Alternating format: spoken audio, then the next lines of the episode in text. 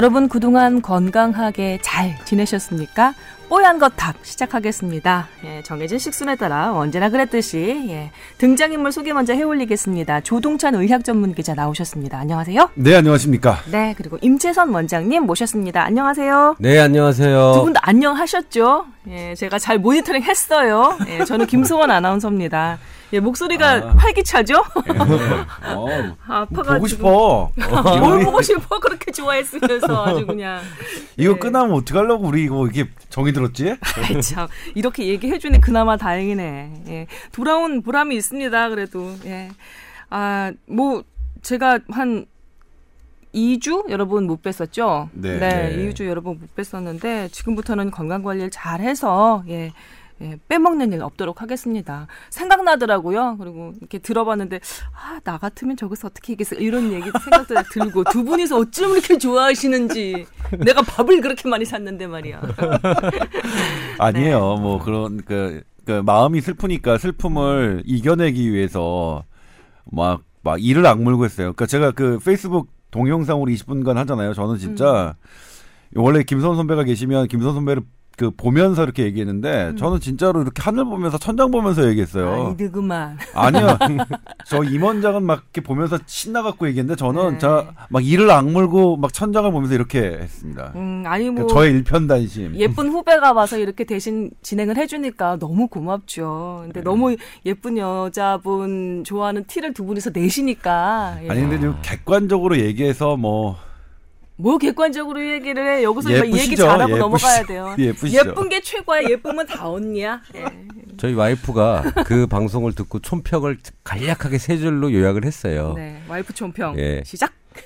자, 어, 자기 영역에 어 예쁜 암컷이라고 표현했어요. 암컷이 날아드니 수컷 두 마리가 지들 잘났다고 쇼를 하고 있다고 딱 얘기를 하더라고요. 동물의 세계. 동물의 네, 그러니까 뭐 나비로 비유한 거죠. 아, 예. 동물의 세계 되시겠습니다. 근데 요즘엔 이런 멘트 정말 예. 조심해야 되는 네, 거 그러니까 알아요? 그렇죠. 예. 요즘 젠더 문제가 예. 너무 그 맞아요. 예민하기 때문에 잘못 어 이거 뭐지? 뭐 이렇게 좀 기분 나빠하시는 분이 계시는 순간 그렇죠. 이거는 정말 그렇죠. 약간 민폐가 되는 거예요. 네. 아, 조심하겠습니다. 네. 네, 이게 이제 뭐냐면 나비로 비유하셨어요. 음. 그 저기가 그 재수 씨께서 나비로 네. 그래서 나비에 비유한 거지. 이렇게 뭐 이렇게 남성 여성을 이렇게 전혀 나쁜 의도가 아니라는 거. 아니었습니다. 예, 예. 우리 그 후배 소개해 준 그 대신 그 진행을 해 준 최일의 아나운서 너무 고생했다는 거. 이 두 사람 컨트롤하기가 이게 장난이 아니거든요. 예, 이게 전화되니까 하는 거예요. 예. 그건 그런 것 같아요. 예, 아, 뭐 주... 저도 그때 지난주 얘기하면서 이거 컨트롤이 안 되는 것 같다 이런 생각이 아유, 좀 들었어요. 내가 2주 동안 좀 쉬면서 아 주, 주착이라고 해야 되죠. 예, 이렇게 약간 아줌마스러운 진행을 좀 약간 지양해 봐야겠다 이렇게 굳은 결심을 하고 왔는데 두 분의 얼굴을 뵙는 순간 갑자기 제 안에서 그런 아줌마 본능이 막 예, 여러분 이해해 주시기 바랍니다. 제가 다시 돌아와서 기뻐서 그랬어요. 예, 여러분께 제가 늘 그랬잖아요. 아픈 거 별시르다. 아픈 거 알리면서 서로서로 보듬으면서 살아야 된다. 우리 환자당, 병자 정당 하나 만들고 싶다. 늘 그렇게 말씀을 드렸었는데 제가 이렇게 덜컥 예, 아픈 것 때문에 결방을 하게 될 줄 몰랐습니다. 다시 한번 예, 다시 한번 사과의 말씀을 드리고 그리고 여러분 모두 예, 다시 한번 건강하시길 기원하겠습니다. 자, 그러면서 이제 저희 예, 본격적인 방송 들어갈 텐데요. 아시죠? 뽀얀 거탑 여러분의 건강 상담 충실하게 해드리고 있는 거.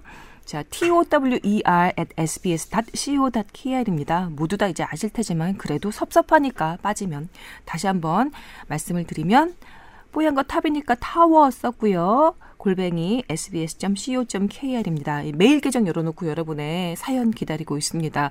많은 분들이 보내주셨는데요. 어, 읽을 때마다 그런 생각이 들어요. 우리 그 의료 현장에서 한 3분 의사 선생님 얘기 듣는 거 쉬운 일 아니거든요. 궁금한 걸 이렇게 얘기를 하려고 해도 뒤에 환자가 이렇게 많이 기다리고 있는 것을 보면 또 나만 너무 시간 잡아먹는 거 아닌가 이렇게 약간 미안한 마음도 들고 그래서 잘 물어보고 싶은 것도 물어보지 못하겠더라고요. 그걸 그 빈 어, 구석을 저희 뽀얀 거탑이 채워드리고 있는 게 아닌가라는 생각을 들었습니다.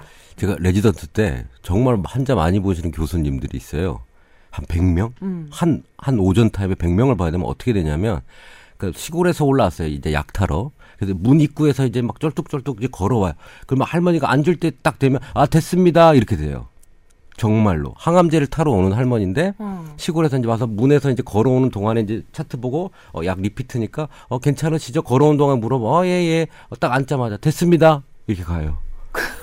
한 1, 2초 앉혀놓고 그저 그냥 그냥 보내는 거예요. 예. 서운하시겠다. 그렇게 오신 그러니까요. 분인데. 그러니까 네. 그분들은 오셔서 선생님 손이라도 한번 뭐 그렇죠. 잡고 싶고 그런 마음이실 텐데. 저도 그렇더라고요. 저는 이제 어 제가 병원에서 근무할 때는 제 가족이 아프면 제가 근무하는 병원에 다녔는데 이제 이쪽으로 회사를 옮기면서 저는 이제 병원을 동네 병원을 가잖아요. 근데 한 번은 두 시간을 기다렸어요. 소아과를 가는데. 어, 아기 데리고. 네. 가셨구나. 그러니까, 그러니까 소아과가 감기가 유행할 때 월요일 오전은 정말 붐비거든요. 음. 뭐 그런가 싶어서 뭐 그래도 뭐 기다려야죠. 두 시간 기다렸는데 딱 진료를 받는데 1분이었어요. 아, 서운하더라고요. 이, 아, 이게 이제 그 일반 우리 환자분들이 서운한 부분이 이, 여기에 있겠구나. 그리고 선생님은 너무 그러니까 이미 월요일 오전인데도 이미 반쯤 녹초가 되신 거예요. 그러니까 뭐라고 얘기할 수도 없고 선생님은 어 그 앞에 모니터를 보고 뭐하고 뭐하고 뭐하고 약 처방해 드렸습니다 가십시오 그런 부분 때문에 뭐 그렇습니다. 네, 주말 휴일 동안 아기 아픈 거를 봐온 그 엄마 아빠 마음도 있지만 이, 이게 주말 휴일 동안 병원 다 쉬니까 병원 그 기다렸을 거 아니에요. 문 여는 것만을. 그러니까 월요일 아침에 환자들이 드글드글한 거예요. 근데 정작 그 환자 얼굴 제대로 볼 시간도 없이 예, 진료를 해야 되는 의사들 마음도 사실 좋지만은 않을 거예요. 네, 제 친구가 그 이비인후과를 개원하고 있는데 그러니까 요즘엔 좀 환자가 많은데 이제 한 168명 정도를 본 적이 있대요. 하루에? 많은 날 하루에. 참네. 그가 하는 이게 말이 됩니까 물리적으로? 그러니까 환자분들이 계속 많을 때는 계속 오는 거죠. 음. 그러면 이제 그 방금 이제 임원장이 얘기했던 것처럼 걸어 들어오실 때 얘기를 하고 잠깐 보고 그래. 나가시면서 말씀을 드리고 음. 그런 식인데 어 그 친구가 뭐라고 했냐면 168명을 본 다음 날은 음. 다시 출근하기가 겁나더래요. 막 그런 공포감이 느껴진대요. 그러니까 이게 사실 서로가 힘든 거죠. 본 네. 그렇게 빠르게 많은 환자를 봐야 되는 의사도 힘들고 음. 거기서 잠깐 동안만 선생님의 얘기를 들을 수밖에 없는 환자도 슬프고 이 구조를 어떻게 개선해야 되느냐 그런 부분들이 이제 뭐 남은 숙제죠. 네. 어 어제 바로 종영한 거의 시청률 30%를 찍은 SBS 드라마가 있습니다. 낭만 닥터 김사부라고 네. 모든 사람들이 정말 아 저 의료 현장이 정말 판타지일 거라고 감안을 하고 보긴 하지만 음, 꿈과 같은 그런 현장이잖아요. 사실 저는 낭만닥터 김사부의 김사부가 의료계에 미친 현장 이 부분을 딱 그 캐치해서 음. 리포트를 만들려고 한석규 씨를 섭외를 하려고 했는데 안 되더라고요. 아, 아쉽다.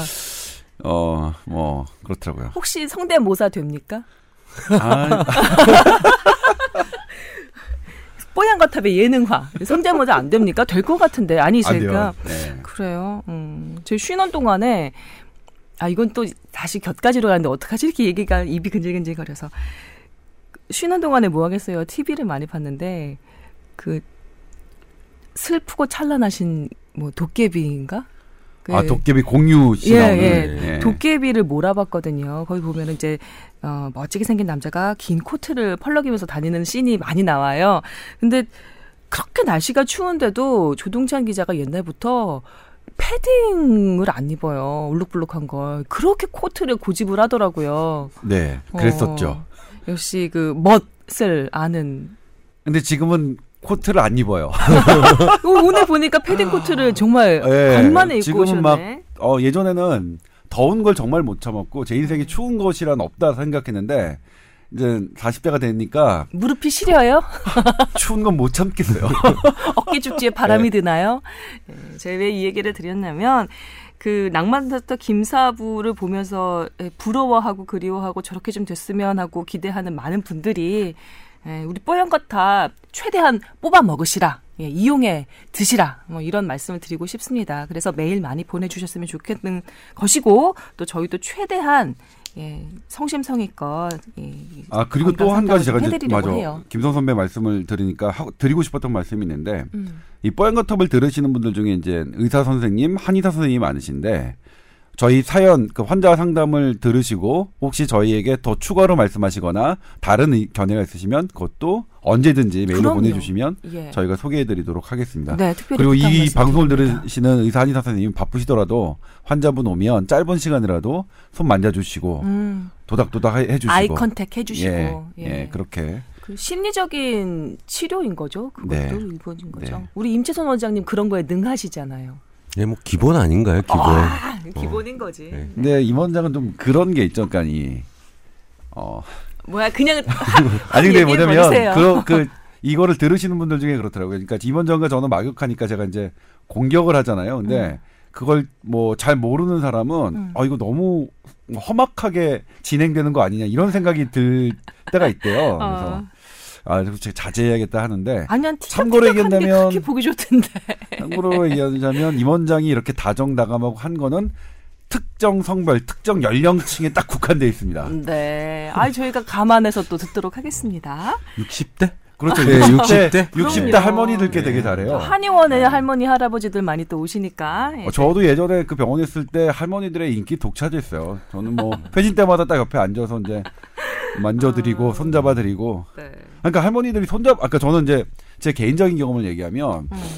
제가 수술방 치프 할 때인데 저는 그래서 이제 뇌수술 쪽에 있는 있는 거 있는 방에 준비하고 있었고 옆 방에 허리 수술 방이 있었어요. 근데 음. 허리 수술 방이 앞에 침대에 누워 있는 우리 과 환자죠. 음. 그러니까 울고 계신 거예요. 그래서 어 제가 이제 가서 손을 마스크 쓴 상태에서 손을 잡아드렸어요. 괜찮 뭐 환자분 괜찮아요. 지금 음. 그 교수님은 정말 잘하시는 분이라서 어. 환자분이 걱정하시는 일 절대 일어나지 않습니다. 음. 하고 손 잡아드렸어요 한 5분 정도. 음. 그리고 나서 이제 저는 뭐제 제가 해야 되는데 뇌술방에 갔고 그다음에 일상이 뭐 지나갔죠.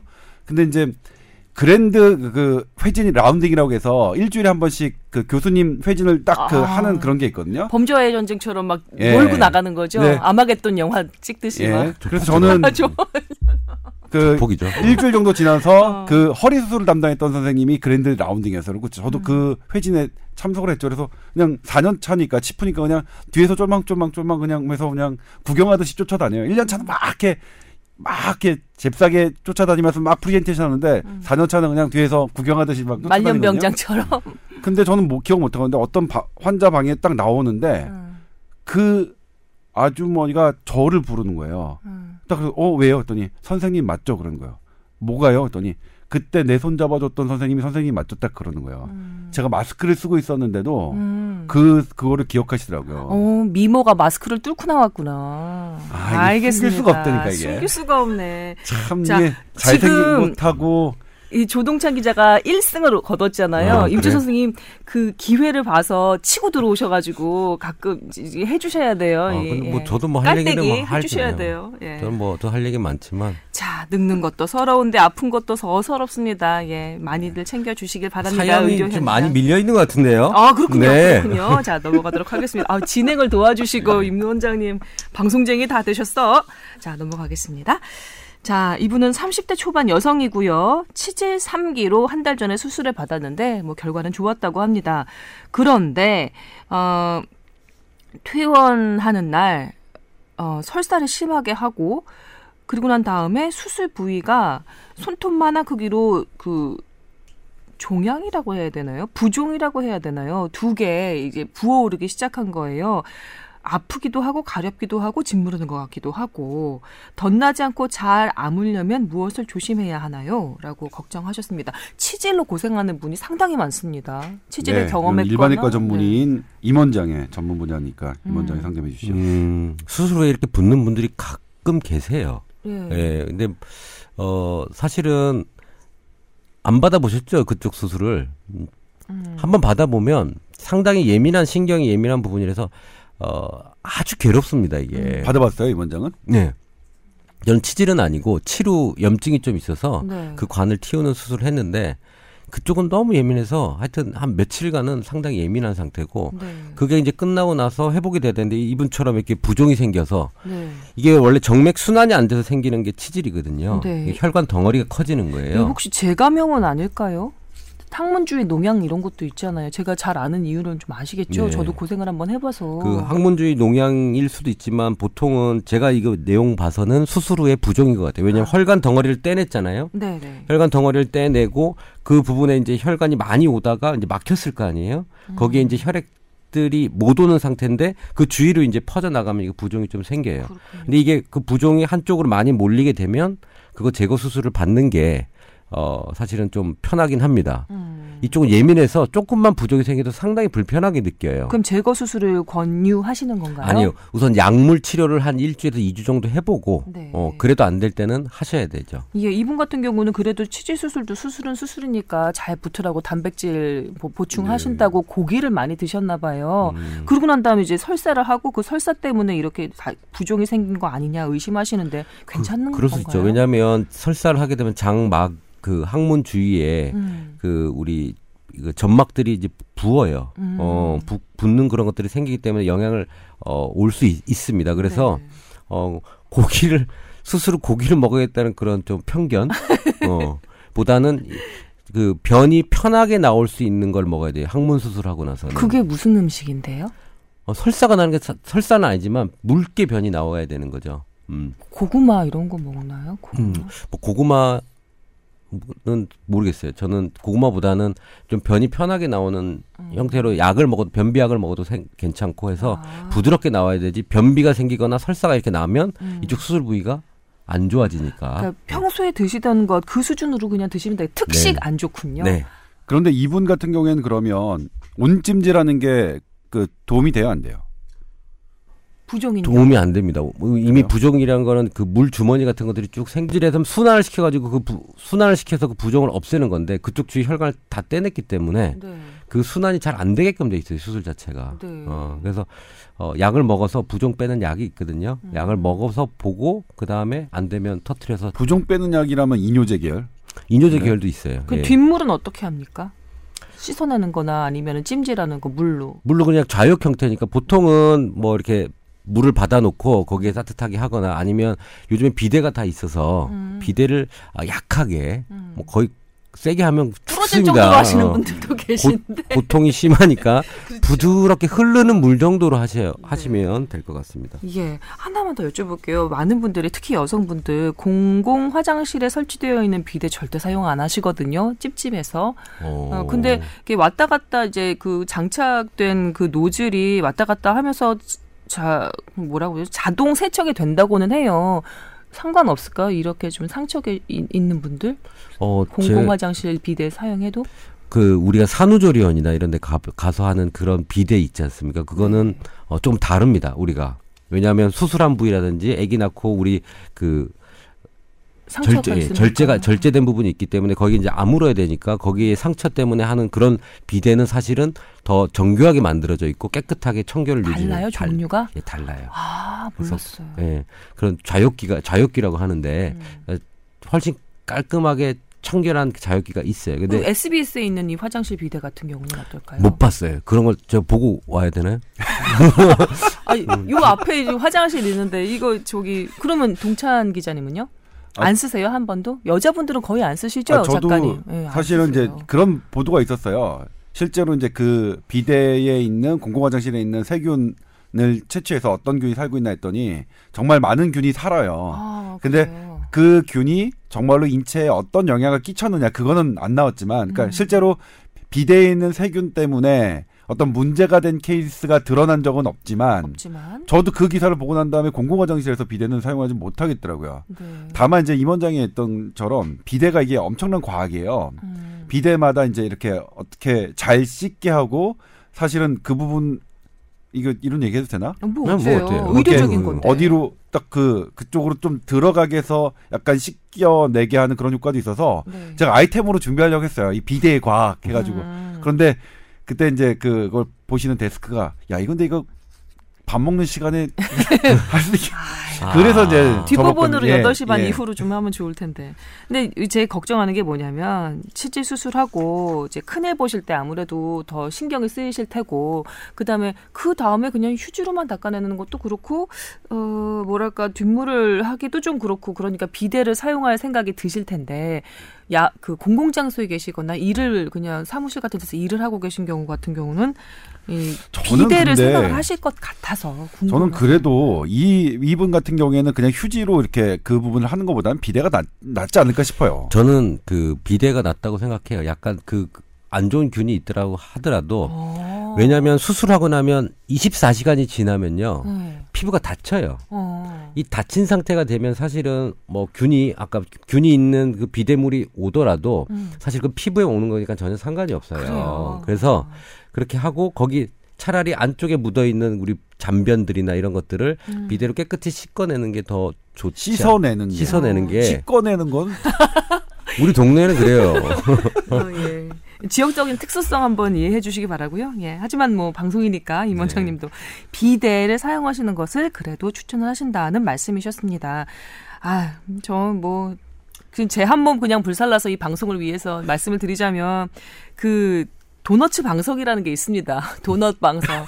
그거 가지고 다니면서 뉴스 하고 막 라디오 하고 아, 나 진짜 근데 상상이 되니까 되게 웃- 웃기네요. 예, 근데 의외로 정말 많습니다. 주변에 치질이나 이 항문 질환으로 고생하시는 분들 많고 그래서 지나다니다가 길거리에서 봐도 창문 외과 내지는 네. 향문 외과 이런 거 네. 많습니다. 그게 나름대로는 법을 네. 피해서 뭔가 좀 알려드리고 싶은. 네. 네.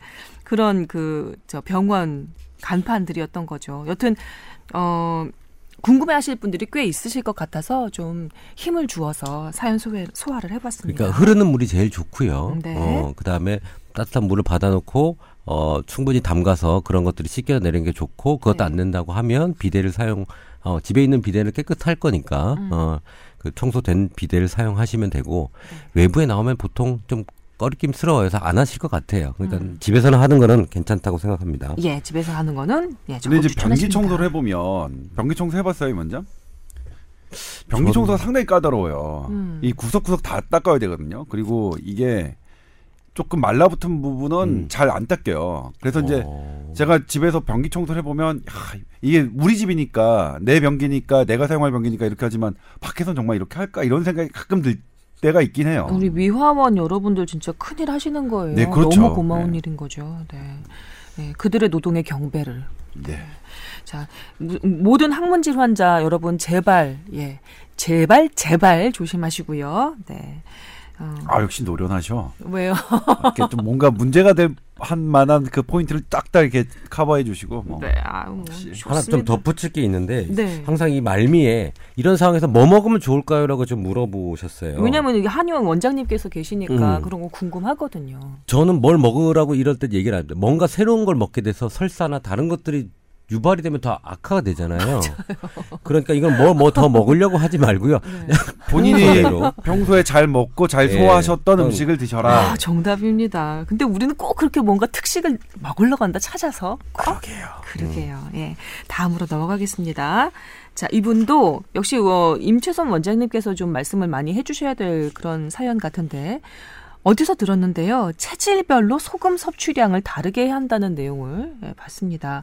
소음인, 그러니까 뭐 사상 체질 말씀하시는 것 같은데 소음인은 소금을 많이 섭취해야 한다고 소금을 좀 늘려야 되나라는 생각도 좀 들고 그리고 두 번째 질문은 어 딱히 뭐 알러지가 있는 것 같진 않은데 뜨겁거나 매운 음식이 아닌데도 불구하고 음식을 먹을 때마다 맑은 콧물이 나옵니다. 예, 궁금하다고 하셨고 그 다음에 어 특별한 이유 없이 등과 손가락이 가렵고 또 약을 바꿔가면서 항생제까지 먹어봤는데도 계속 이렇게 등과 특정 손가락이 가려운 증상이 반복됩니다.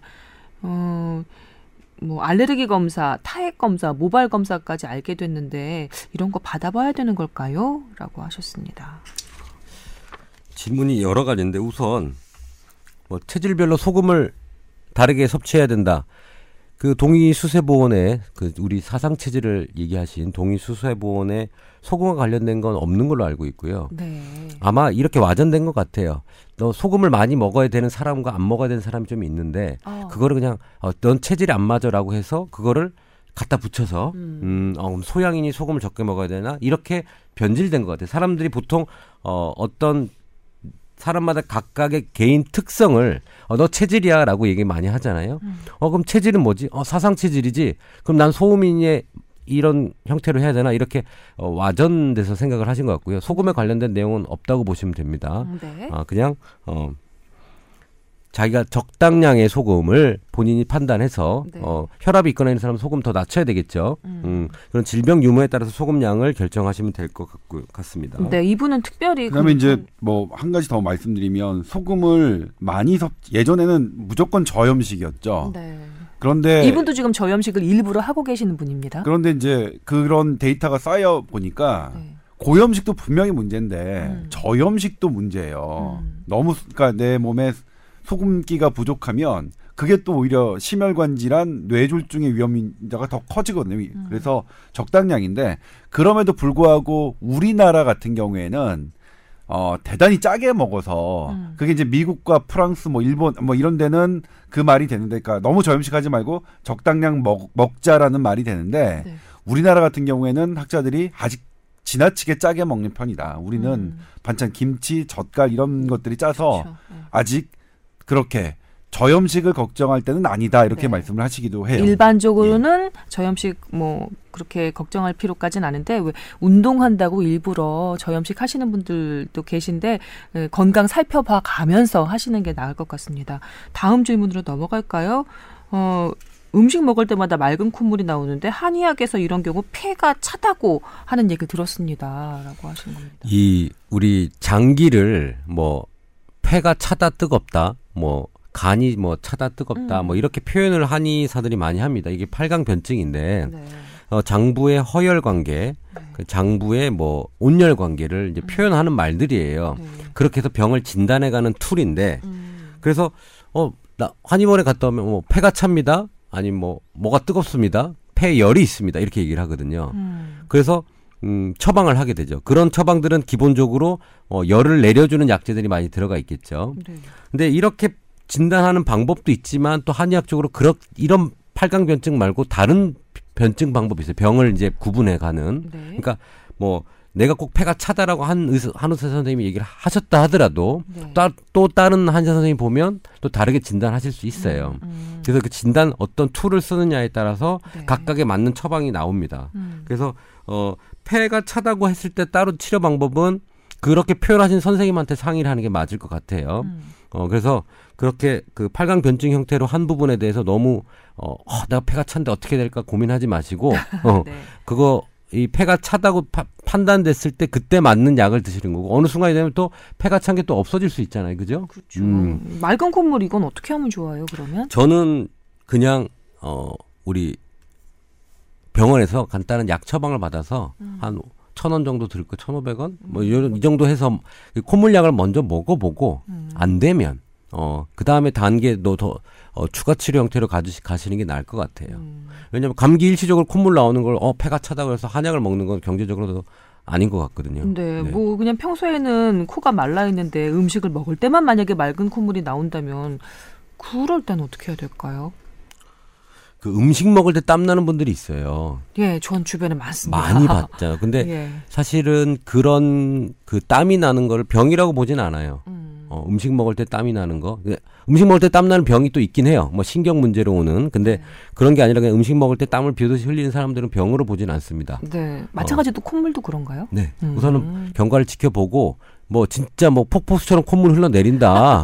어. 아, 웃으면 안 되는데. 네. 뭐 그때는 치료를 하겠지만 어 살짝 젖는 정도고 어 심하지 않으면 약물로 조절하시다가 안 될 때 병원으로 가시면 될 것 같아요. 한의원이나. 네, 아, 어려운 자리에서 이게 콧물을 풀어가면서 식사하시기도 참 곤란하실 텐데 이거 참 어떻게 하나. 예, 여튼 음, 뭐 자기가 제일 추적 관찰을 이- 그 면밀하게 하는 게 제일 그 첫 단추인 것 같아요. 내가 어떤 음식을 먹을 때 코가 많이 나무냐 그러면 그 음식은 살짝 피해 보는 것으로 그런 네. 식으로 좀 조절을 해가 보시면 어떨까라는 생각을 해봤습니다. 네. 다음 습진 이건 어떻게 할까요? 아까 두 번째랑 세 번째가 좀 연관돼 있는 것 같아요. 그러니까는 네. 콧물도 좀 나고 가렵고 네. 어 그래서 알레르기성 질환에 대한 검사를 진행을 해야 되는 상황인데 병원에서 음. 진료를 하면 네. 근데 보면 유기산이나 타액 검사, 모발 검사 같은 어 기능의학 검사가 들어가 있어요. 네.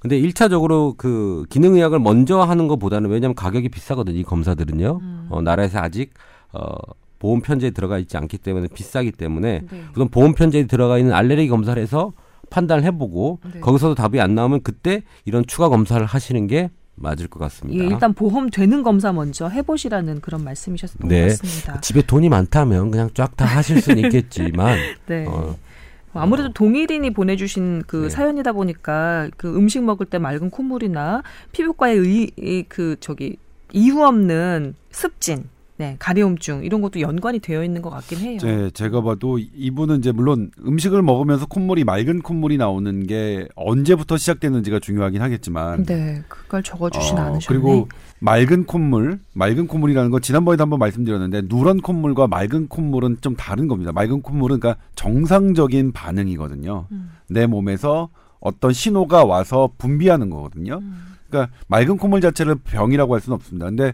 어떤 요인이 있겠죠. 그러니까 아까 김선 선배가 뭐 짚어주셨지만 어떤 특정한 음식이나 이런 부분들이 있으면 그걸 좀 회피요법이라고 하죠. 그렇죠. 그렇게 회피하는 것들이 좋을 것 같고 그다음에 이제 방금 우리 임원장이 했지만 지금 이런 알레르기 검사, 유기산 검사, 모발 검사, 기능의학적 검사긴 한데 이 기능의학적 검사가 지금 주류 의학에서 아직 완벽한 근거를 갖고 있는 건 아닙니다. 아 그래요. 예, 그래서 이게 뭐, 그니까, 어, 반드, 그리고 여기서 해서 많은 정보를 얻는다는 분도 계시지만, 그런 선생님도 계시지만, 그런 선생님들을 인정하지 않는 선생님도 많이 계세요. 그러니까 네. 이게 이번에 최순실 그 국정농단 사태 때, 그, 이게 문제가 됐던 검사죠. 네. 그, 대통령 VIP가 그 특정 의원에서 이 혈액을 대통령 혈액을 가서 그러니까. 이 검사가 행해줬던 것들이거든요.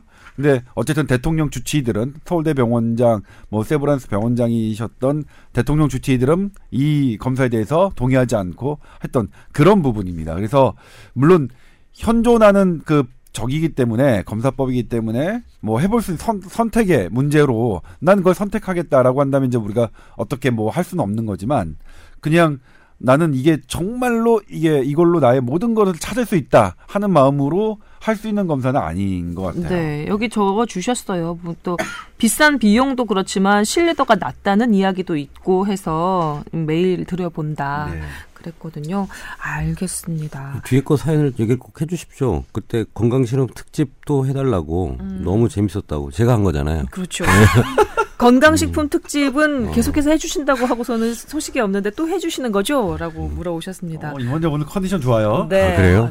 빵빵 터집니다. 네, 좋습니다. 자, 어느 또 시간이 또 이렇게 됐는데 하나만 더 해볼까요? 네, 네, 네. 그러면은 그 다음 사연들 중에 하나를 어, 그 두 분이 상의해서 골라주시죠. 순서대로 할까요? 네, 아니면 네, 네. 그러면 이 서울 사는 제이라는 분이 보내오신 사연인데요. 어, 어머니께서 어, 만 65세 되셨고 키 153cm, 체중이 한 62에서 3kg 정도 되시는 분인데 왼쪽 무릎이 아프다고 하시는 겁니다. 어, 그 육안으로 봐도 지속적으로 붓는 것이 보이는데 이게 2012년 그러니까 몇 년 전쯤에 오른쪽 무릎 연골 수술도 하셨고 반월상 연골 파열이었답니다. 근데 이번에는 왼쪽 무릎이 또 문제가 생긴 겁니다. 뭐 엑스레이도 찍어보고 MRI도 찍어보고 그랬는데 어그 연골 중간에 얇은 실선이 보였고 그것이 손상된 곳이다라고 얘기를 해주셨대요. 그러면서 절골술 이라는 것을 좀 해보면 어떻겠느냐 이렇게 또 권유를 해보신 모양이에요. 이 근위 경골 절골술 이게 뭔지 꼭 해야 되는 건지 어, 여러 군데 또 병원을 또 전전을 해봐야 되는 건가 걱정도 되고 그래서 사연을 보내주셨습니다. 어, 이름을 들으면 절골술 아주 뭐 뼈를 절단해내는 수술 같죠. 근데 무시무시한 네, 이름이에요. 이름은 더 근데 사실은 이거보다 그 인공 관절 수술이 더 큰 수술입니다. 음. 근데 어 이분이 지금 나이가 상당히 중요한 게 뭐냐면 네. 어 인공 관절은 사용 연도가 조금 10년 정도라고 좀 보셔야 될 것 같아요. 잘 사용을 하면 음. 너무 일찍 하면 나중에 그게 마모가 됐을 때 다시 수술을 해야 되겠죠. 네. 그래서 연세 타이밍을 좀 잘 봐서 어 하는 게 좋고 최대한 늦게 하는 게 좋겠죠. 어차피 음. 사용 기간이 있다고 10년 하면 정도니까. 그럼 그 사이에 할 수 있는 게 절골술입니다. 근데 이게 퇴행성 관절염이라든지 이렇게 그 마모가 될 때 이 부딪히는 그 뼈들이 어 자극을 받아서 웃자라게 돼요. 음. 그래서 오스테오파이트라고 하는 뼈 덩어리들이 좀 자라고 그것들이 마찰해서 더 힘들 수가 있, 있어서 네. 그 튀어나온 뼈를 좀 먼저 제거를 해서 불편한 게 없게끔 하는 게 절골술이라고 보시면 될 것 같아요. 음. 그래서 어 그렇게 힘든 수술은 아니니까 음. 어 진행해 보는 게 어떨까? 어머님 상태가 걷기가 이렇게 힘드시다면 네. 어 하고 나서 이게 100%는 아닙니다. 또 이렇게 더 잘하거나 더 아플 수도 있긴 한데 음. 인공관절은 최대한 늦게 하는 게 좋기 때문에 네. 이런 수 시술로 버텨봐야 되지 않을까? 예. 예. 그러니까 찾아간 병원에서 제대로 권유를 해주신 거네요. 여기 네. 사연 보니까. 그런데 이제 한 가지 이게 고민인 게 음. 이게 그러니까 이 정형외과 현대의학의 고민입니다. 그러니까 네. 이, 이 부분을 튀어나온 뼈를 제거해 주는 게 그 효과가 그렇게 길지가 않아요. 음. 어떤 분들은 거의 6개월 만에 다시 또 원래대로 아프고 그럴 수가 있거든요. 네. 그래서 지금은 뭐냐면 현재의 어머니의 무릎의 통증의 평가가 중요한 것 같아요. 음. 그러니까 대단히 아프시다 그러면 그걸 해야겠지만 음. 그렇진 않다라고 한다면 그냥 뭐 그거는 이 절골술을 선택하지 않을 수도 있거든요. 네. 많이 아프신 게 아니면 그래서 아무튼 그렇다. 이분도 이제 뭐냐면 더 좋은 방법이 있으면 인공관절을 그 하기에는 약간 너무 이르고 그러니까요. 그리고 더 좋은 치료법이 있으면 아마 이분도 그거를 권해 주시긴 했, 그러니까 권해 주실 수 있겠지만 의사 선생님이 네. 근데 지금으로선 그게 없어요. 그러니까 저희 어머니도 사실 고민했던 방법입니다 이게. 어, 네. 어떤 그저 판단하셨어요? 저희 어머니도 그러면? 절골술을 어 절골술을 권유 받아 바- 받았는데 음. 제 정형외과 전문의 친구 두 명의 의견이 달랐어요. 이 정말 참, 달랐어요. 네, 곤란하죠, 진짜.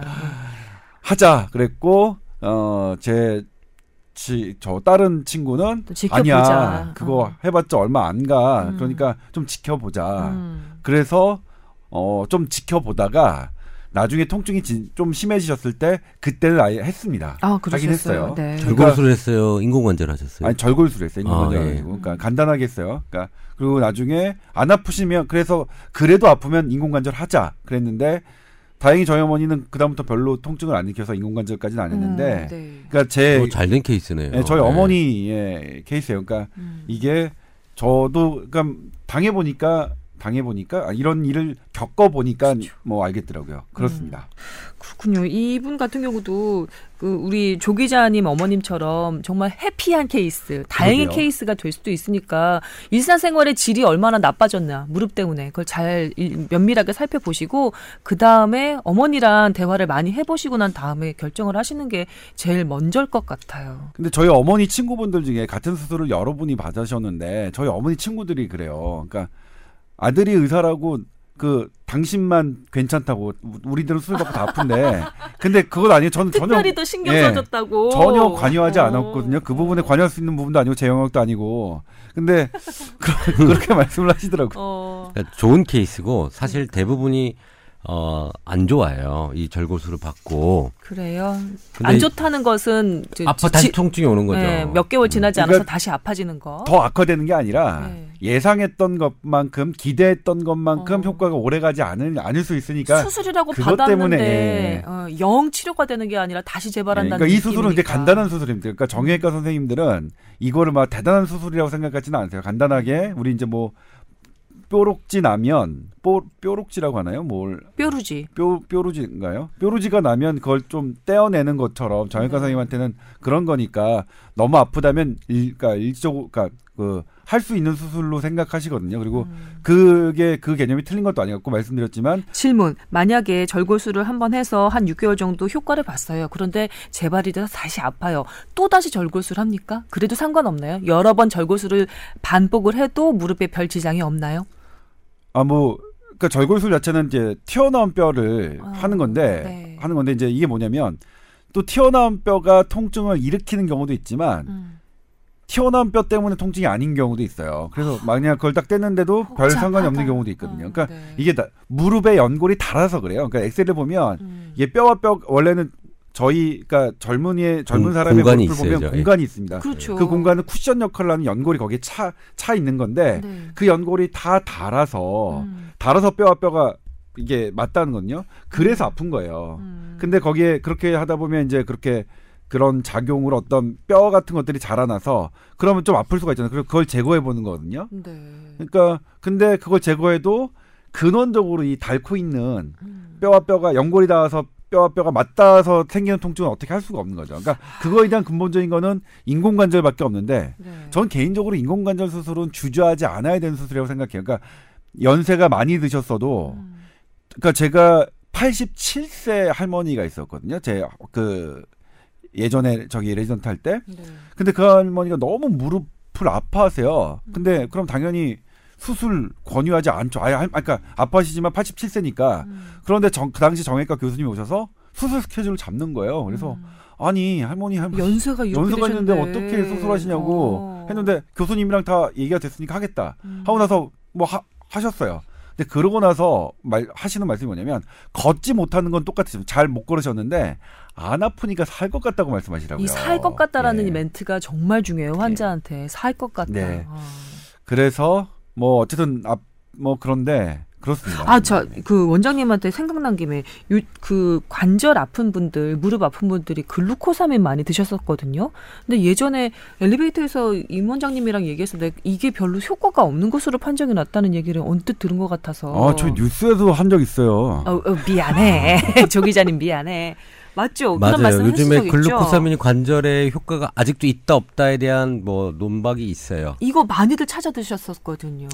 그래서 제가. 어 제품 하나 만들었어요. 관절에 좋은 제품을. 글루코사민으로? 아니요, 아니요. 글루코사민 효과가 없다 그래서 그걸 대체할 관절 관련된 까마귀 쪽나무로 어, 제, 네. 만들어 제품을 만들어서 제품을 출시했습니다. 이거 홍보하려고 하는 건 아니고 건강식품인 예. 거죠? 건강식품?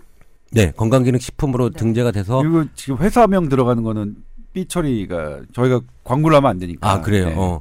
하여튼 혹시 어 그렇게 만들었는데 왜냐하면 그런 글루코사민이라는 관절에 좋은 것들이 음. 지금 효과가 없다고 돼 있기 때문에 네. 새로운 제 새로운 재료나 그거에 대한 걸 만들어야겠다는 생각을 해서 음. 지금 그쪽 어그 엘사와 같이 네. 해가지고 만들어서 이제 해서 또 결과를 또 얻어야 되겠죠. 음. 어 1차 파일럿 테스트 및 임상 실험에 효과가 있었는데 네. 이제 그것들이 어느 정도 효과가 생길지는 저도 봐야 어, 되겠습니다. 그러면 글루코사민 찾아서 챙겨 드셨던 분들은 좀 억울하시겠는데요. 현재는 효과가 없다고 완벽하게 입증이 된 상태입니까?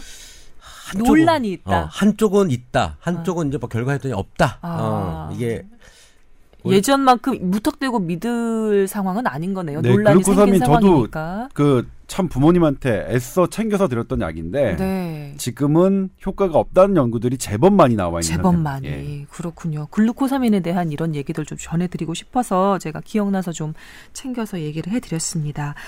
자, 아, 절골술 이름이 무시무시한 것만큼 그렇게 아주 위중한 수술은 아니다라는 말씀 드리고요. 그리고 어머니의 삶의 질, 아, 살 것 같다, 안 아파서 살 것 같다, 거동하기 좀 편해서 살 것 같다 이런 말씀 듣길 원하신다면 적극적으로 좀 고려를 해 보셔도 괜찮은 게 아닌가라는 생각을 개인적으로 해 봤습니다. 저희 어머님이라면 제가 이렇게 할 것 같다는 그런 네. 말씀이었어요. 자, 의사 입장에서 한 가지만 얘기를 좀 해드릴게요. 네. 이게 음, 절골술을 받고 계속 아프잖아요. 음. 그럼 의사한테 와서 complain 합니다, 환자들이. 뭐 수술 받았는데 왜 똑같냐. 그렇겠죠. 당연한 마음이죠. 그럼 의사들 입장에서 짜증이 나겠죠. 자기는 그 바로 인공관절을 안 하고 네. 책에 나온 교과서 이걸 하고 이렇게 했는데 음. complain하고 너 잘못된 거 아니냐 뭐 수술 뭐 어쩌고 이렇게 음. 환자들이 complain을 하기 때문에 의사 입장에서는 그러면 이 과정을 생략을 하고 바로 인공관절을 가게 되는 거죠. 이 얘기를 듣기 싫으면. 근데 교과서대로 하고 어. 환자를 배려해 줬는데 환자들은 이런 걸 모르는 거죠. 음. 그래서 어 인공 인공관절과 절골술은 음. 결과가 안 좋을 수 있는 걸 분명히 인지를 하시고 네. 안 좋아도 complain 하지 마십시오 이거는. 어 그거에 대해서 그러면 안 되고 그 의료 현장에 네. 이런 사실이 있는 거니까 이런 것도 하나의 상식처럼 알고 저는 계시면 개인적으로 제, 제 견해를 말씀드리자면 네. 개인적인 겁니다. 저는 이럴 경우에는 그냥 아프실 때 약으로 통증 조절을 하시고 나중에 음. 만- 정말 못 참겠다 그러면 인공관절 수술을 받으시는 게 전 전 제 개인적인 의견입니다. 이건. 음, 그렇군요. 우리 셋의 의견이 다 조금 조금씩 이렇게 결을 좀 달리 했는데, 어, 청취자 여러분께서 잘 이제 좀 들으셔서 각자의 판단이 또 있으실 것 같으니까요. 알겠습니다. 자, 여러분께서는 지금 뽀얀 거탑 함께 하고 계십니다. 오랜만에 제가 들어오니까 더 재밌죠? 네. 이렇게 막 강요를 막 신나, 해가면서. 신나. 막, 막, 막. 어. 하면서 자 저희 다시 한번 메일 계정 알려드립니다. t o w e r at sbs.co.kr입니다. 아 지금 오늘도 사실 솔직히 말해서 다 소화해드린 건 아니고 뒤에 좀 많이 남았는데요. 그래도 예전에 했던 것들은 좀 이렇게 좀 제하고 새로운 사연들 해서 최대한 소개해드리려고 노력하고 있으니까요. 많이 많이 보내주시기 바랍니다. 또 여러분의 사연 음, 덕분에 저희가 한번 또, 또 정리하고 또 그 다른 그 추가적인 그런 어, 의료 상식도 곁들여서 알게 되는 경우도 많으니까요. 네, 의미가 있는 네, 그런 것 같습니다. 자, 자 오늘 아 요거를 방송 시작하기 전에 오늘의 그 본격 주제에 대해서 광고 말씀을 좀 진하게 하고 넘어갔어야 되는데 아깝습니다. 이거 어떡하지? 너무 아까운데 저희 그 자- 작가님께서 어, 제목을 아주 그냥 그 소위 말하는 쌈박하게 신박하게 뽑아주셔야 될 것 같아요. 왜냐하면 오늘 우리가 준비한 주제가 너무너무 아깝거든. 너무 센 거거든요. 뭐냐면 실비보험에 관한 네, A to Z입니다. 실비보험에 대한 A to Z. 상당히 실용적인 그 정보가 많거든요. 시작해 볼게요. 어느 분께서 발제를 해주시겠습니까? 네 제가 어, 하게 됐고요. 어, 네.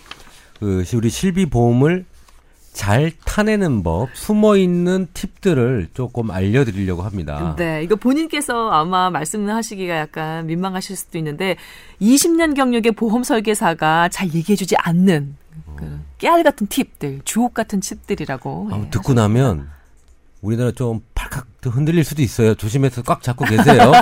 이런 걸 들으셔야 되는데 아 아까워. 너무 너무 저런 유치한 말에 내가 왜 웃지? 오늘 컨디션이 네. 안 좋다 내가. 실비보험 잘 받는 방법. 아예 이렇게 자료명을 이렇게 제목을 이렇게 뽑아 오셨는데 들어볼게요.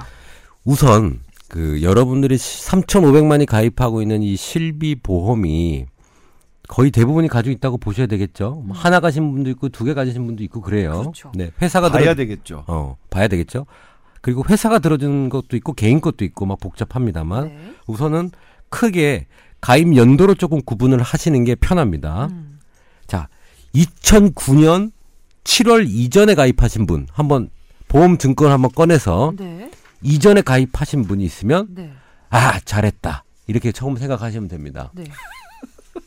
왜냐하면 어 사실 저도 이 보험에 대해서 잘 몰랐는데 대학교 어떤 교수님 계세요. 저희 스- 은사님이 계는데 계시는데 음. 6개월 동안 보험 공부를 하시는 거예요. 각 보험사의 약관하고 이런 것들을 네. 왜 보험 공부를 했냐면 그분이 로봇 수술을 하는데 음. 원래 담낭 수술 옛날엔 10cm 째고 수술했어요 칼로. 음. 그러다가 복강경 수술이 돼서 구멍 3개로 이제 어 담낭 수술했어요. 그런데 보험 약관을 다 뒤져보더니 아 이 보험과 이 보험 이 보험들은 어, 로봇 수술했을 때 그 돈이 실비로 받을 수 있구나를 발견하시고 담낭 절제술을 로봇으로 하기 시작을 했어요. 처음이죠. 음. 근데 그게 로봇 수술이 뭐 500만 원, 600만 원 될 거예요 한 번 할 때. 네. 어, 가격은 제가 지금 변동돼서 어떻게 모르, 모르겠지만 아니 지- 더 듭니다. 더 듭니다. 아, 그래요? 예. 한 천만 원 가까이 듭니다.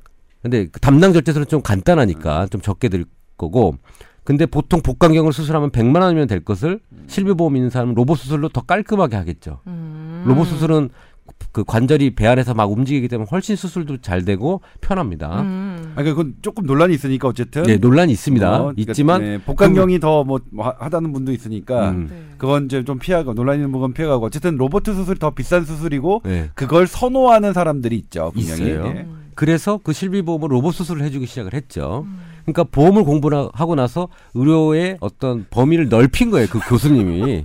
아 진짜 의사가 말해주는 보험 얘기가 더 이렇게 신빙성이 있게 들리는 게요. 사실 쇼, 홈쇼핑 쇼 호스트들도 요즘에 그 보험 많이 팔잖아요. 그리고 보험 설계사들도 보험 많이 이렇게 얘기를 해주잖아요. 근데 그 정보가 너무 한쪽으로 치우친 게 아닐까라는 의심이 살짝 드는 거죠. 그런데 이렇게 실제로 자기가 이렇게 보험 공부를 해서 의- 어, 로봇 수- 수술까지 했던 그런 그 백그라운드 얘기까지 들으면서 우리 임 원장님한테 이 보험 얘기를 들으니까 얼마나 이게 그래서 네. 음. 제가 이거 정리를 한 부분은 내가 이렇게 진료를 하면서도 어 부럽다 이렇게 생각되는 환자들이에요. 그- 그러니까 그만큼 이제 챙겨 먹을 수가 있는 거죠. 이게 약간 네. 속되게 얘기를 해서.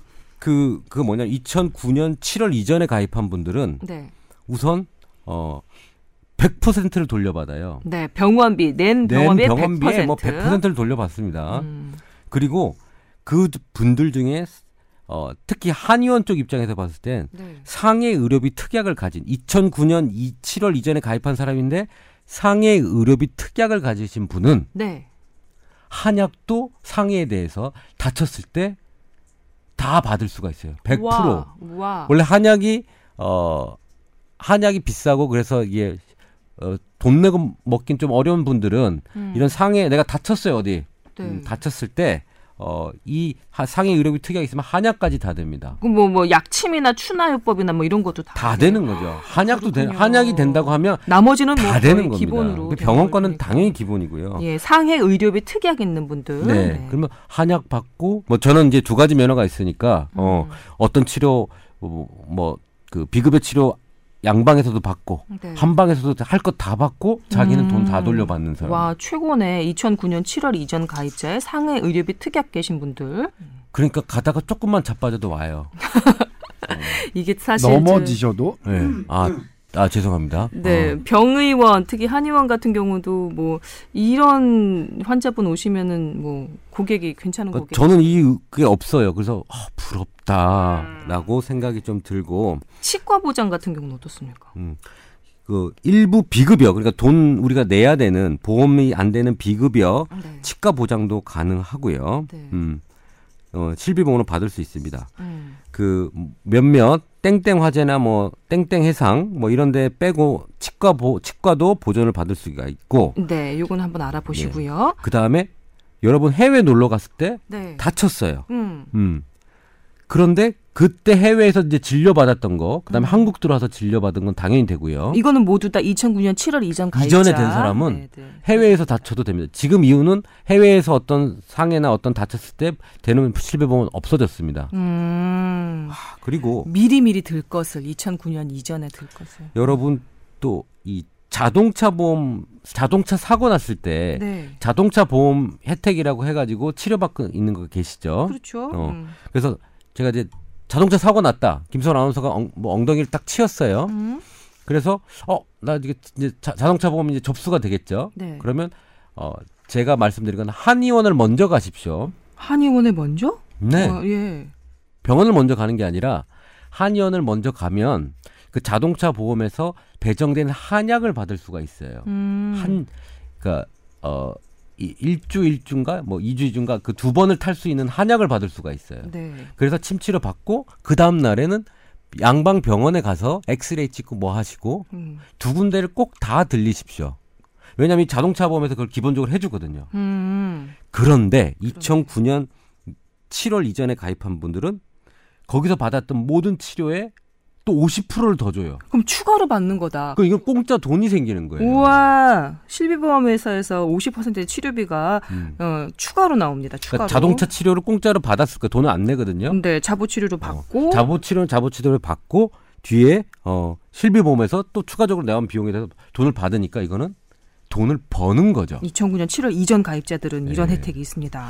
그래서 자해하고 막 이런가 봐요. 이거 막 자동차에 막 뛰어들어도 일부러 다치고. 근데 그거는 이제 잘못했다가 그렇게 되면 실제로 다친 게 아니라 음. 그렇게 그 일부러 다친 경우에는 보험 사기로 걸릴 수가 아, 있죠. 네. 그건 그 보험 사기니까 비양심적인 그런 그 가입자 같은 어, 일부러 다치시면 안 되고요. 합시다. 이거는 네. 다치셨까 예. 되게 뭘 어쨌든 간에 돈을 받더라도 내 몸이 다치는 건 안 좋은 거잖아요. 그러니까 음. 다치는 건 안 좋은 거고 만일에 다쳤을 경우에 2009년 7월 이전에 실비보험을 가셨던 분들은 이런 혜택이 있으니까 이런 혜택 누려보시라. 어차피 다쳤으면 마음이 되게 속상하시고 안 좋을 텐데 네. 그래 이렇게 그래도 있는 것 같고 이렇게 있으면 예. 좋을 것 같긴 하네요. 아니, 우리가 조금은, 예. 당연히 받을 수 있는 혜택은 그럼- 모두 챙겨 받는 게 그렇죠. 기본인 겁니다. 그렇죠. 예, 그거는 기본인 거죠. 그 산재 그러니까는 일하다가 다쳤을 때도 산재에서 그 다 해결해 줍니다 병원비를 그렇죠. 그런데 거기서 나온 병원비를 또 50% 실비보험에서 돌려줍니다 음. 산재건 자, 자동차 보험이건 네. 치료를 받되 어 그거에 대한 비용이 다 나오니까 네. 특히 자, 자동차 보험은 한의원에 꼭 들려서 한약을 받아 가십시오. 네, 알겠습니다. 뭐 주는데 뭐 다 보험은 음. 진짜 아는 만큼 챙길 수 있는 것 같습니다. 네. 그리고 또요? 두 번째 이제 중요한 게 질병 코드에 따라서 상당히 중요합니다. 음. 여러분들 그 질병 코드가 어떻게 나오느냐에 따라서 보험사가 돈을 주기도 하고 안 주기도 합니다. 근데 제가 지금 다친 거나 제가 지금 있는 병의 질병 코드는 딱 정해져 있는 거 아닌가요? 뭐가 뭐 달라지는 게 있나요? 자, 예를 보시면 네. 말과 언어의 특정 발달 장애가 있고요. 음. 그다음에 달리 분류되지 않은 말하기 장애. 뭐 똑같은 것 같죠? 같은 말 아닌가요? 근데 분류 그렇죠. 코드는 다르다는 예, 거죠, 코드가 지금. 예. 이 F자로 시작하냐 R자로 시작하냐에 따라서 음. 그 말하기 장애는 맞아요. 근데 이 F 코드가 되면 안 되고 앞에 있는 R 코드가 되면 실비 보험이 나옵니다. 치료받은 거에 대해서. 그러니까 이게 상당히 그러니까 이게 이런 것들이 많이 알려져야 될 것 같아요. 이거 가지고 장난치는 사람들도 있을 것 그러니까요. 같네요. 이게 똑같은 언어 발달 장애인데 이게 이제 사실 뭐냐면 우리가 이거에 아주 명확하게 그러니까 이것만 전공하신 분들은 코드를 분류하겠지만 일반적인 의사들도 이거 그 분류하기 분류해서 그러니까요. 하진 않거든요. 저도 못해요. 이거 지금까지 저는 그냥 그 실비 보험이 안 되는 코드로 다 내줬어요. 내가 아는 코드가 이것밖에 없어서. 근데 사실 비기질성 수면 장애면 실비 보험이 안 되고 네. 수면 장애 계열이라는 G 코드를 쓰면 되는 거예요. 아. 그러니까 요거는 정말 이게 제가 아까 읽어보면서도 임원장이 준 이게 진짜 꿀팁인 것 같아요. 그러니까 그러니까. 나는 똑같이 잠 못 자서 수면 장애를 겪어서 병원에 갔는데 음. 그럼 저 생각에 당연히 실비보험이 돼야 될 것 같은데 안 되는 경우가 있단 말이에요. 그게 봤더니만 음. 코드에 그러니까 이게 이제 진단 어떤 병명이 그그 병원에서 입력되면 질병 코드라는 것으로 이렇게 입력을 시켜야 된다. 그건 음. 의사 선생님이 하는 건데 네. 근데 그 코드에 따라 똑같은 병이라도 내가 실비보험을 받을 수 없, 있고 없고가 결정되니까 그러니까. 이런 부분은. 그러니까 일단 임원장이 소개한 게 언어 발달 장애 같은 경우에는 F 코드를 받는 게 아- 받으면 못 받고 R 코드를 받아야 한, 한다는 거. 그러니까 언어 발달 장애를 갖고 있는 그런 환자분들은 요거 꼭 알아두셔야 되고 그러니까 그다음에 같은 증상인데도 애매한 코드들이 있어서 뭐 F 코드로 분류가 되느냐, R 코드로 분류가 되느냐, 혹은 F 코드로 분류가 되느냐, G 코드로 분류가 되느냐에 따라서 실비 보험을 받고 못 받고가 네. 결정이 나는 거예요. 내 병이나 내 증상은 하나 달라지는 게 없는데 네. 그 의사 선생님 같은 경우에서도 일부러 아이 당신 실비보험 받지 말아요 하고서 일부러 다른 코드로 못 받는 코드로 하시는 건 아닐 거 아니에요. 그렇죠. 저- 그렇죠. 저도 몰라. 지금 의사 예. 의사 입장에서는 나한테 찾아온 환자가 돈을 조금이라도 더 받았으면 좋겠거든요. 그럼요, 당연히 그러니까 그렇겠죠. 그리고 이게 뭐 이게 언어 발달 장애나 수면 장애 이런 그 요로 감염이 일부러 그 뭐 자동차 사고나 이런 것처럼 일부러 사기칠 수 있는 병도 아니기 때문에 그렇지. 그러니까 수면 장애 아- 앓으시는 분들은 F 코드 받지 마시고 G 코드로 받으시고요. 그다음에 요로 감염으로 저기 그 병원 다니시는 분은 N39로 받으면 받지 못하지만 N10 코드로 받으면 그 실비를 받으실 수 있다. 음. 요거는 더 이런 게 정보가 있어야 될 것 같아요. 이거 되게 그, 그걸 찾기 위해서는 상당히 많은 노력이 필요해요. 저도 이제 몇 네. 개를 들은 거고 정리를 해본 거지만 사실 더 많을 거라고 생각이 그렇죠. 들고요. 이건 대표적으로 몇 개만 지금 임 원장님께서 뽑아오신 거고. 자, 우선은 F 코드로 나가면 이게 신- 정신과 코드거든요. F 코드가. 네. 그러면 이 정신과 질환은 해당 안 된다는 약관이 있을 거예요. 네, 그 약관에. 음. 그래서 그거와 유사한 R 코드나 G 코드 형태로 되면 받을 수 있다. 네. 이게 사실 이게. 그게 잘못된 거네. 그러니까 이게 원래 F 코드가 정신과 코드인데 음. 이것 때문에 정신건강의학과에서 보험회사는 계속 상의하고, 그러니까 왜 정신 건강의학과의 질병을 갖고로 병원을 다니는 사람은 왜 보험 혜택을 못 받느냐는 음. 대단히 불평등한 요소고 이거는 진짜 계속 기사가 나오긴 했지만 또 기사 네. 쓰고 기사 쓰고 기사 쓰고 해야 될 일이네요 이거. 이거는 누군가가 좀 정리를 네. 해서 그 좀 올려줬으면 좋겠어요. 내 지금 질환의 증상을 가지고 실비보험의 보험금을 받을 수 있는 그런 정보를 좀 누가 이렇게 좀 정리를 해서 줬으면 좋겠네요. 이거 너무 그러니까 전문적인 이거는 문제잖아. 어 이거는 이게 실비 예. 보험회사 쪽에선 이건 사실 숨기고 싶을 것 같아. 근데 이거는 건. 숨겨 숨, 숨기면 안 되는 정보 예요. 이거. 그러니까 사람들이 좀 몰랐으면 예. 좋겠다라고 생각을 그렇죠. 할것 같다는 이거는 거죠. 더 만약 이런 코드가 만약 임원장이 음. 이런 코드를 더 알게 되면 그때 그때마다 중계 이렇게 계속 우리가 해야 될 것 같아요. 실비보험 특집으로 네. 계속 띠. 띠처럼 띠변성으로 가는 거죠. 질병 코드가 중요합니다, 여러분. 우리 임 위원장님께서 너무 중요한 아, 이거 그 이러다가 저-. 어디 어, 조용히 사라지는 거 아니에요? 어.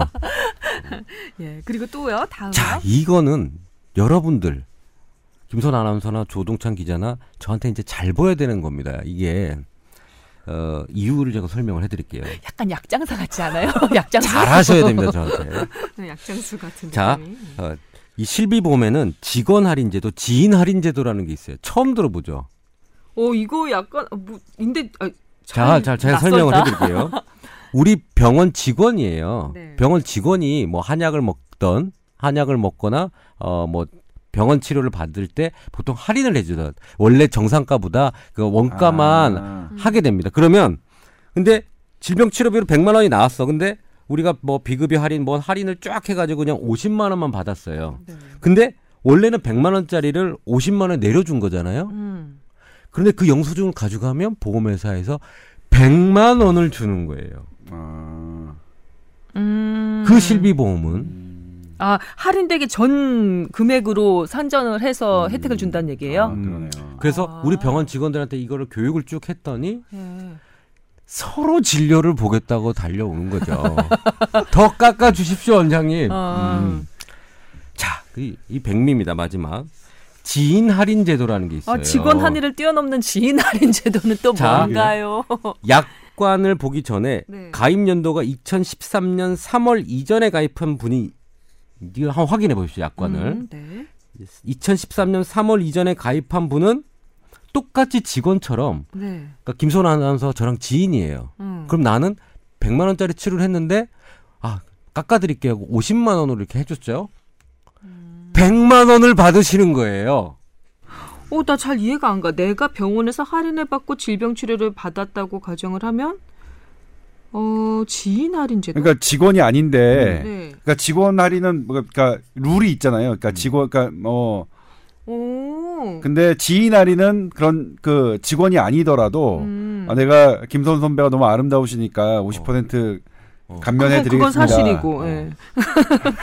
아 그러면은 꼭 아는 병원에 찾아가야 되는 그거 건가요? 아는 사람 아니면 안 해줘. 그러니까 임원장과 지인이냐가 중요한 시점이 되는 거예요. 그런데 이거 이제 네. 여기서 함정이 뭐냐면 어, 봐. 그러면은 병원에 아무런 연줄도 없는 그냥 일반 의료 소비자들은 어떻게 해? 그러니까 사실은 이렇게 되면 병원에서는 수익이 나지 않는 거죠. 음, 그렇죠. 그러니까. 병원은 병원은 어. 손해고 네. 병원은 손해죠. 수익이 네. 안 나는 부분이고 내가 내가 벌어야 될 수익 부분을 안 받고 음, 어 그 수익이 보험 혜택으로 돌아갈 수 있게. 보험 아니, 그러니까, 그러니까 본인한테 환자한테 돌아가게끔 그러니까. 해주는 거죠. 근데 이제 여기서 함정은 뭐냐면 음, 지금은 김영란법이 적용되잖아요. 네. 그러니까 김, 김선 아나운 선배가 임원장한테 가서 음. 진료비를 지인이라고 해서 50%를 할인받으면 김영란법에 접촉된다. 나 부정수리 하는 예, 거예요? 그렇죠. 아. 그래서 이게 지금은 이제 김영란법 대상자는 이 혜택을 쓸 수가 없겠네. 이 지인 할인 제도는. 근데 이게 아유, 참. 약관에서 정해져 있는 부분이고 음. 그렇게 계약이 된 건데 그걸 못 한다고 하면 말이 아니, 안 되죠. 아니 그러니까 뭐냐면 일반인은 되는 거지. 일반인은 그러니까 김영란법 대상자가 아닌 분은 그렇게 할수 음. 있죠. 임원장한테 가서 이렇게 해서 받을 수 있는데. 일, 일반 기업체에 예, 예. 분들. 근데 네. 김영란법 대상자는 그거 자체가 병원비를 지인이라고 해서 할인 받는 것 자체가 위법이기 때문에 네. 아 그러나 안꼭 되죠. 공직자가 아니더라도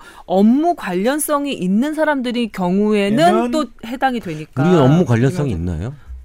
우리 업무 관련성이 있지. 같은 아니 방송을 업무 관련성이 없더라도. 김선 선배는 언론사니까 언론이니까 안 조동찬. 기자도 안 되고 나도 그리고 안 일반 되고. 기업체에 다니는 사람일지라도 업무 관련성이 있는 받아야 경우는 되겠네요. 부정수레가 해당이 되기 때문에. 그렇죠. 근데 이 지인 할인 제도 저도 처음 보고 쇼킹했어요. 아, 아 그러네요. 이거. 내가 네. 그러면 그 의료비가 부담되는 아시는 분들이 왔을 때 그렇게 해주고 타간다면 뭐 저는 뭐 병도 고치고 뭐 저는 상당히 좋은 제도라고 생각을 하는데 이런 게 숨어 있었어요. 그러네요. 그러네요. 이게 숨어 있었네. 숨어 지금 있는- 질병 코드 그다음에 약 각종 그 할인 제도가 있었다는 거는 정, 정말 금시초문이거든요.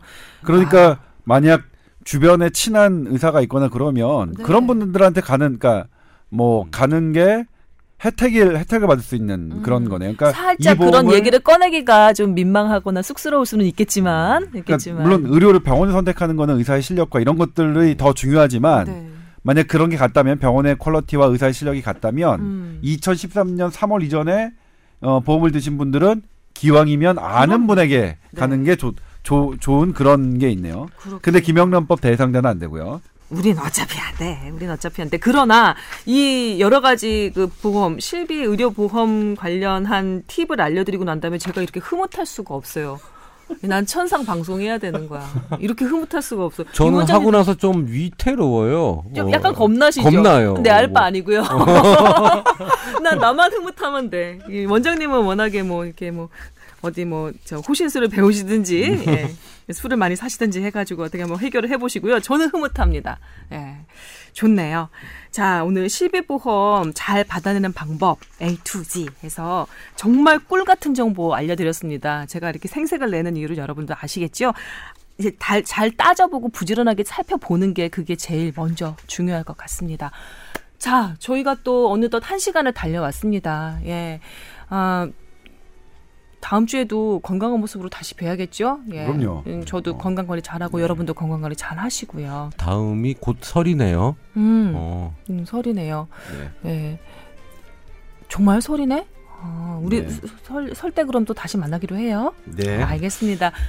네, 아니, 또 마지막으로 한 아니 말씀 뭐 하시고요. 설 설 인사 뭐 전 세계에 있는 저희 친구들한테 음. 어, 일본에 있는 유나짱, 어, 브라질에 있는 알베르토 다 새해 복 많이 받도록. 음. 와, 우리 아재 개그 이런 겁니다. 한번 네, 알려드리고요. 새해, 새해 복 많이 아니 그러니까 새해 복 많이 받으시고요. 계속 네. 마, 계속 많이 받으시고 한 주 동안 또 건강하게 행복하게 지내시기 바랍니다. 네, 두 분의 인사 말씀을 끝으로 저희 뽀얀 거탑 마치도록 하겠습니다. 다음 주에 뵐게요. 여러분 고맙습니다. 고맙습니다.